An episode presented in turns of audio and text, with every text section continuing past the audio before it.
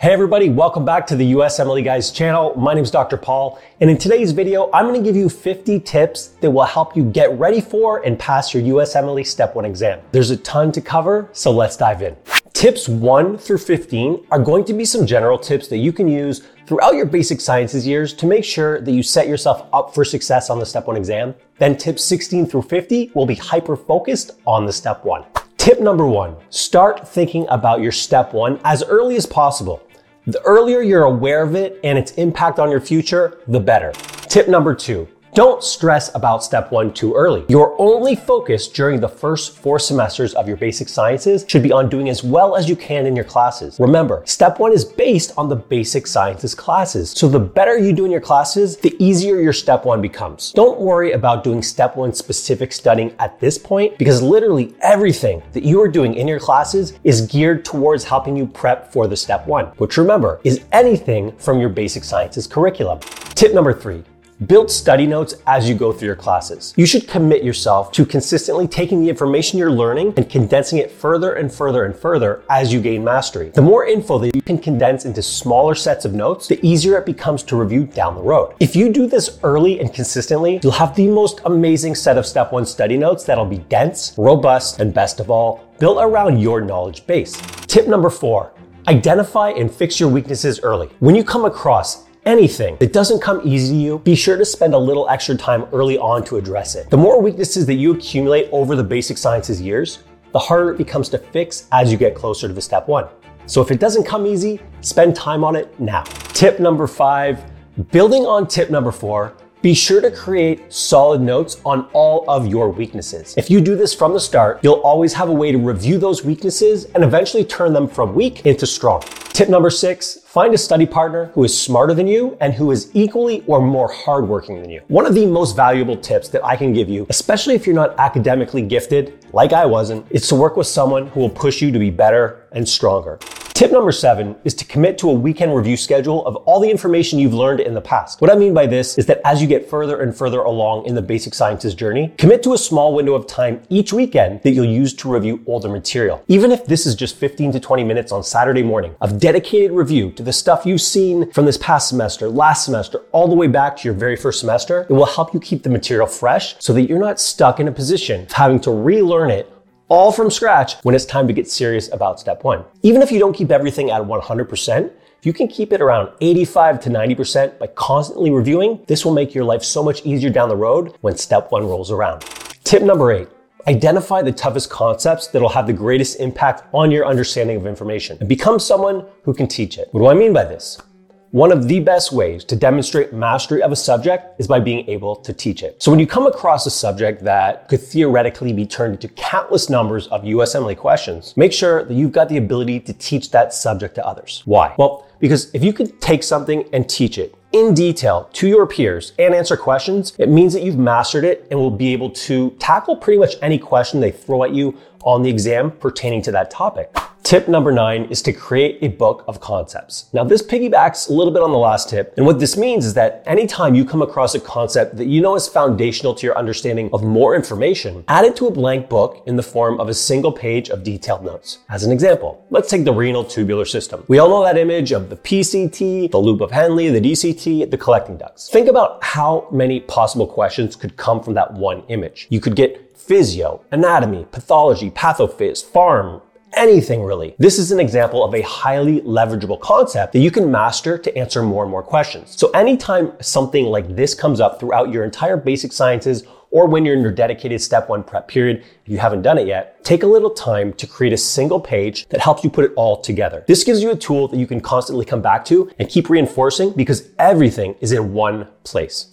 Tip 10 is to build up the basic sciences review time with the goal of peaking at the start of the fifth semester. Your goal should be to have most content relatively fresh as you go into your fifth semester so that you can get super serious about your step one prep at that point. This will allow you to position yourself for success if your school makes you take a exit exam, a comp exam, and puts you in a position to be easily ready to take step one after a month or so of dedicated prep at the end of fifth semester. This means that going into the fifth semester, you want to be at a point where you're strong in everything from first through fourth semester semester. That will not only make sure that you're in a great position to succeed on upcoming exams, but that you can focus on your fifth semester classes too so that those don't suffer.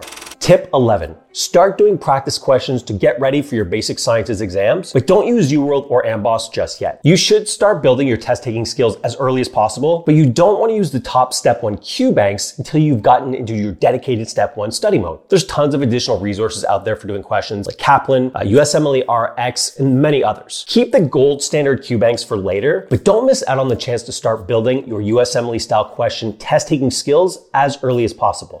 Tip 12 Use drill sessions as early as you can. We use drills as part of our daily program here at the USMLE Guys for one simple reason. They work. Whether you find yourself a drill partner or just quiz yourself each day, verbalizing seemingly simple facts and details that you're learning is one of the best ways to build long-term retention of that information.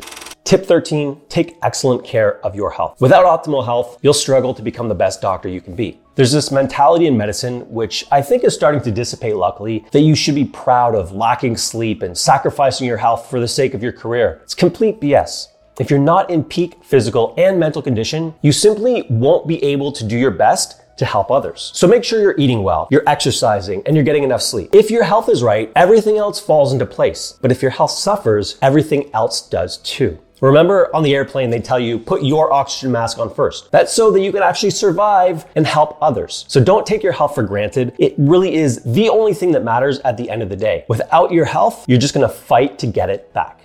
Tip number 14 focus on the step right in front of you not that big mountain that you're trying to climb. If you start stressing about how much you have to do to get ready for the step one or the CK or residency, it can cause stress and anxiety that will cripple your ability to make meaningful progress. Instead, have a plan and focus on the next thing that you need to do to move yourself a little bit closer to your goal. If you treat every single step that you take as though it's all that matters, you'll eventually get to your goal.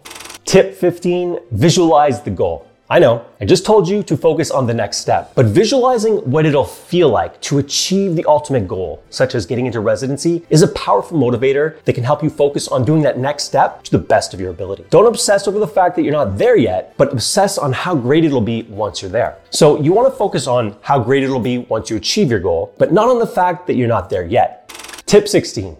Use the first aid as a guide, but not as your main resource. First aid is a great way to stay organized and to know what's most likely to be tested based on the previous year's student feedback, but you don't want to simply memorize it. This is not what it was designed for, and that's not going to be the way to pass step one. It is a great tool to keep you organized and to point out where you should focus your attention. But remember, the first aid is not a comprehensive step one manual. It's a review book. You need to be able to look at something in the first aid, point at something, and then elaborate on it. Keep that in mind so you don't fall into into the common trap of thinking, if I could just memorize the first aid, I'll pass my exam. Tip number 17. Use two question banks during your dedicated step one prep. We use Amboss with our students in our program as the first Q bank because it has a ton of really great built-in resources that you can take and immediately use to learn more about the specific question you're doing. So you don't have to jump around from resource to resource trying to fill in the gaps. If you screw up a question, you can immediately click on a bunch of links in that question to get more information and then fix the mistakes on the spot. UWorld doesn't have this robust of a feature, but UWorld is a great second question bank once you've eliminated most of your weaknesses.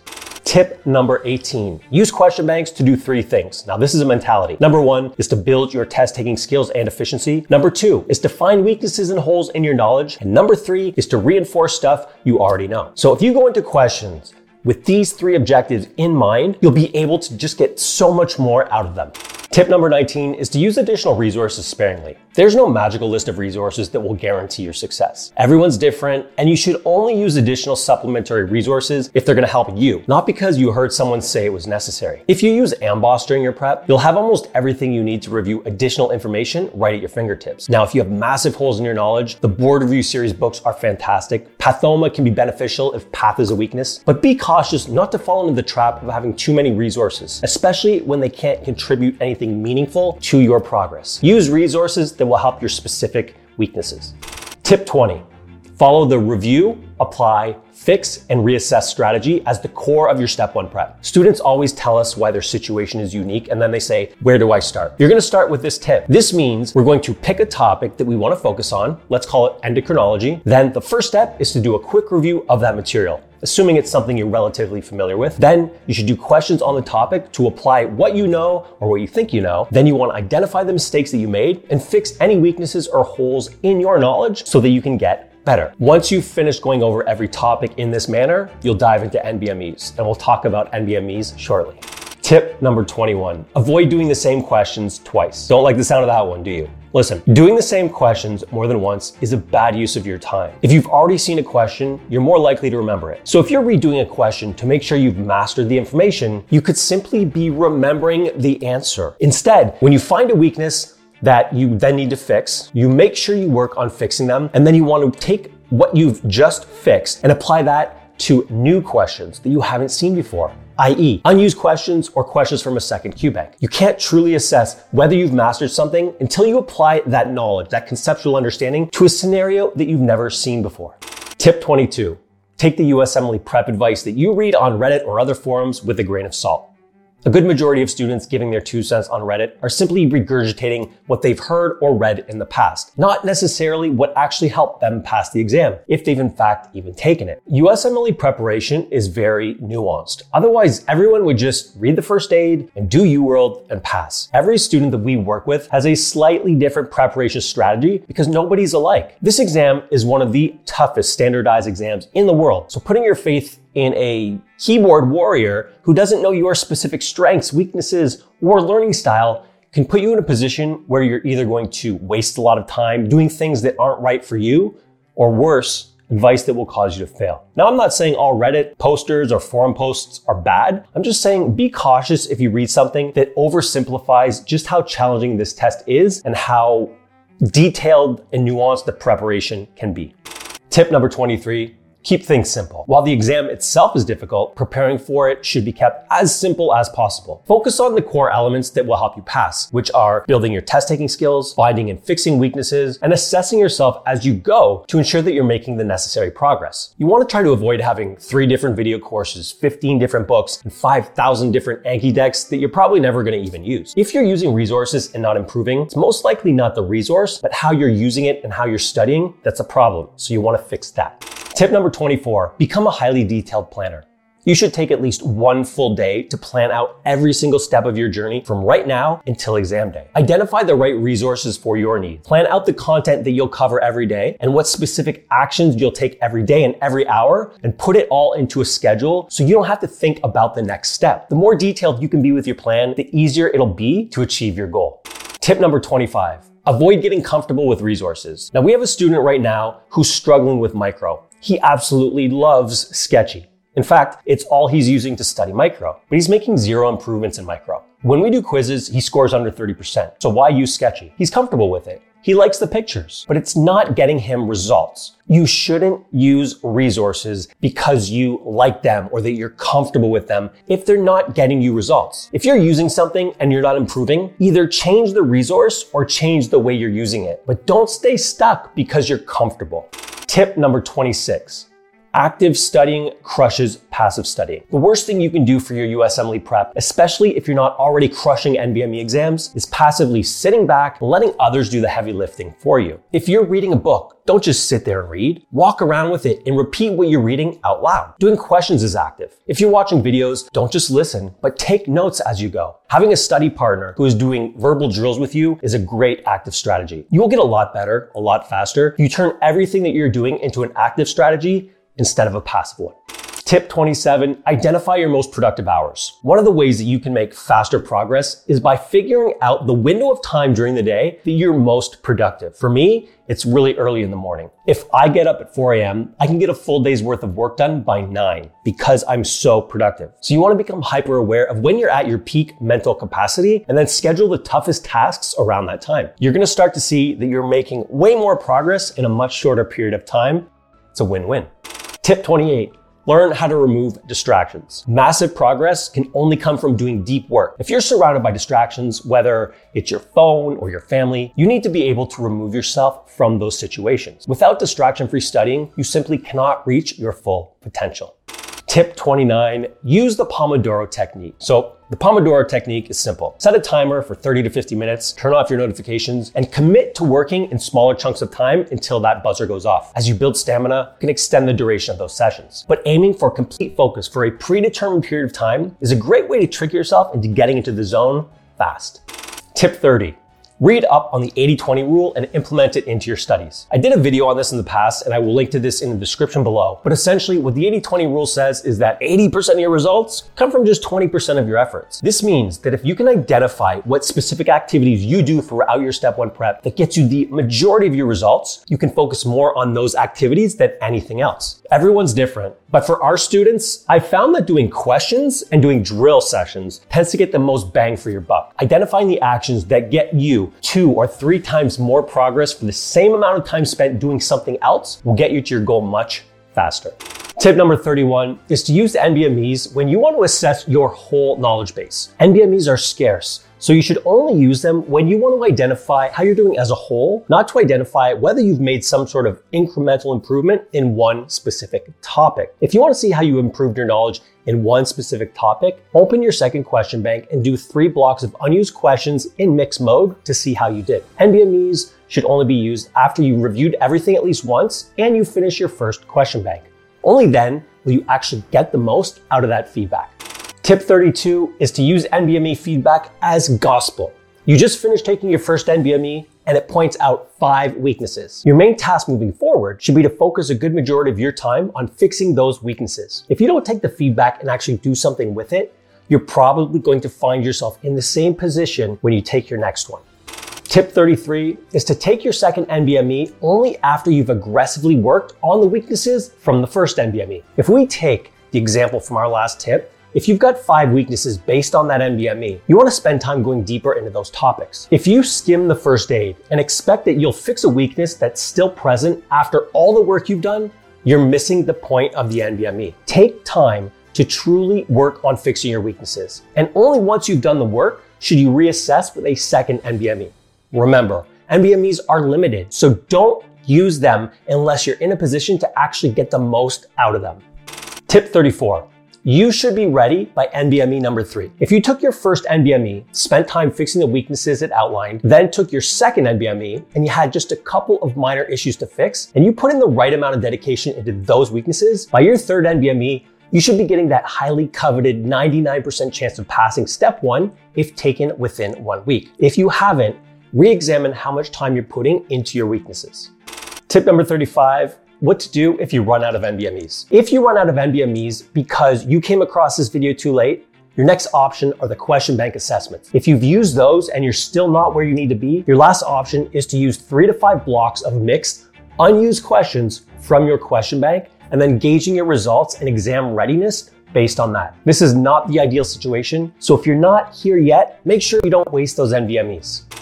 Tip number 36. Spend two to three days fixing a glaring weakness. If you've got weaknesses that aren't improving, it's probably because you're just reviewing instead of going into it with the mindset of learning. Spending two to three days of deep diving into one subject at a time is the fastest way to bust through a plateau and turn weaknesses into strengths. Remember, a weakness doesn't just mean it needs a quick review. It typically means it needs a lot of focused attention. Tip 37. Start with focus questions and with mixed questions. Students want to know how to use question banks, so I will just give you my favorite and most effective strategy. Start first by doing subject or topic focused questions. Then, as you strengthen your knowledge and your test taking skills, move into doing mixed questions. A simple way to implement this is to use that first question bank to focus on one thing at a time, and then that second question bank to mix up your questions. Tip number 38 focus on building your stamina over time. Students often overlook the importance of building stamina for the exam. You want to slowly build up the number of blocks you can do each and every day so that you do not find yourself completely exhausted on exam day before noon. Tip number 39. Think about exam day ahead of time. You want to plan your drive, your meals, your breaks, and all of the minor details ahead of time so that you do not waste mental energy on it on exam day, or so that you don't get stressed out because you didn't think about it and now you have something else to worry about. Tip number 40 strongly consider doing the in-center free 120. If test anxiety is something that you struggle with, taking that in-center free 120 exam is a great way to put yourself in the most realistic exam-like scenario as you possibly can. And this is good for two reasons. Number one is that it'll assess you in the most stressful scenario possible. That's going to tell you if you're likely to pass. And number two, it'll let you know what type of environment you're walking into on exam day so that you don't get stressed out thinking about the exam center before exam day.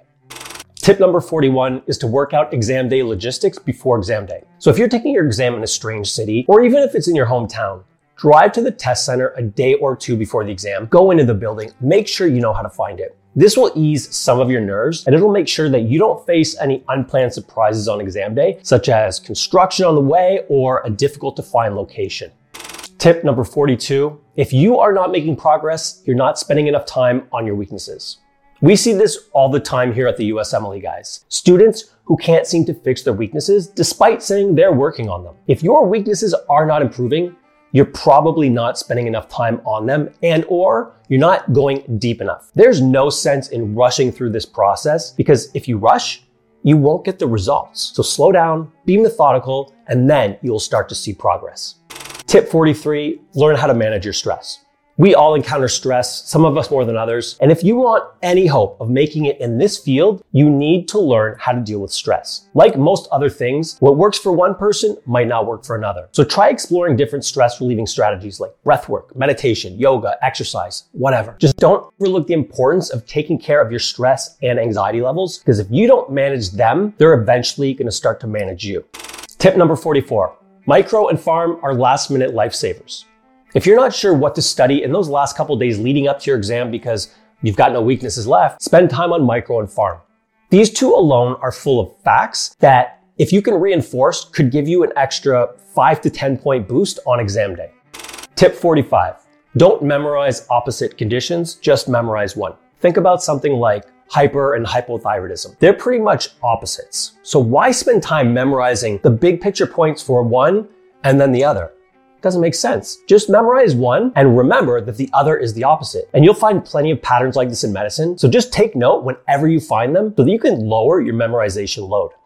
Tip number 46. Understand lab values, but don't worry about memorizing them. So on the exam, you'll be given all of the necessary lab values, but they won't tell you what it means if something's low or something's high. That's on you. But don't stress too much about memorizing the exact numbers relating to normal. Those will be provided. Tip number 47, the three Ps will get you far, but not all the way. Students ask me all the time that if they know the three Ps, which are pharm, physio, and path, if they can just skip out on other topics. The answer is no. That's absolutely ridiculous. First of all, you'd have to score almost perfectly on every one of the three Ps to even make that a remote possibility, which is not going to happen. But why would you do anything that could potentially put you in a position to fail? If you're thinking about which topics you can skip and still pass the exam, you might want to reconsider medicine as a career because I know, and I'm sure you would agree, I don't want my doctor to have this sort of mentality when they're studying. Tip 48. Don't take the exam before you are ready. We get students all the time who take their exams despite never having passed an NBME not being able to do more than two to three blocks of questions without getting tired, or being pushed to do it by family or their school. So listen, if your assessments are not showing you that you're in a great position to pass, chances are you're not going to pass. If you're not ready, do the work that will get you there, but please don't take the exam before you're in a great position to pass. This will just create more headaches for you in the future because then you have to overcompensate in all other areas just to make up for one exam failure. It's just not worth the extra hassle. Tip 49, look at USMLE prep in terms of patient care. One of the best strategies I've been able to use to help students who are struggling with their step one prep, doing questions, or just struggling to stay motivated is realizing that the harder they work on their studies, the better care they'll be able to provide to their patients down the road. So basic sciences, contrary to what many students think, play a really important role in being a great physician. So don't just study for the sake of the exam. Study for your future patients who will be putting their health and oftentimes their lives in your hands. Tip number 50, strive for incremental improvements. My final tip is one that comes from one of the most common ways we see students sabotaging their own success, which is to expect too much too fast. Listen, medicine is a never ending endeavor and you're not going to master it all in one day, let alone one week or even one month. But if you refer back to tip 24, I mentioned the importance of being a highly detailed planner. As long as you have a daily plan to chip away at your goals, you'll get a little bit better every single day. Over time, making achievable incremental improvements will turn you into an absolute superstar. But you need to be okay with it taking time to get there because you really don't have any other choice. So just put in the work each day. Understand that you will only make incremental improvements each day, but also recognize that with consistent effort, you'll be able to achieve monumental things. Thanks for listening. I hope you found that to be helpful. If you want more, be sure to check out our other episodes right here on the USMLE Guys podcast. And if you're ready to dive in and simplify your USMLE prep process, don't forget to head over to usmleguys.com. I'll see you all on the next episode. Thank you.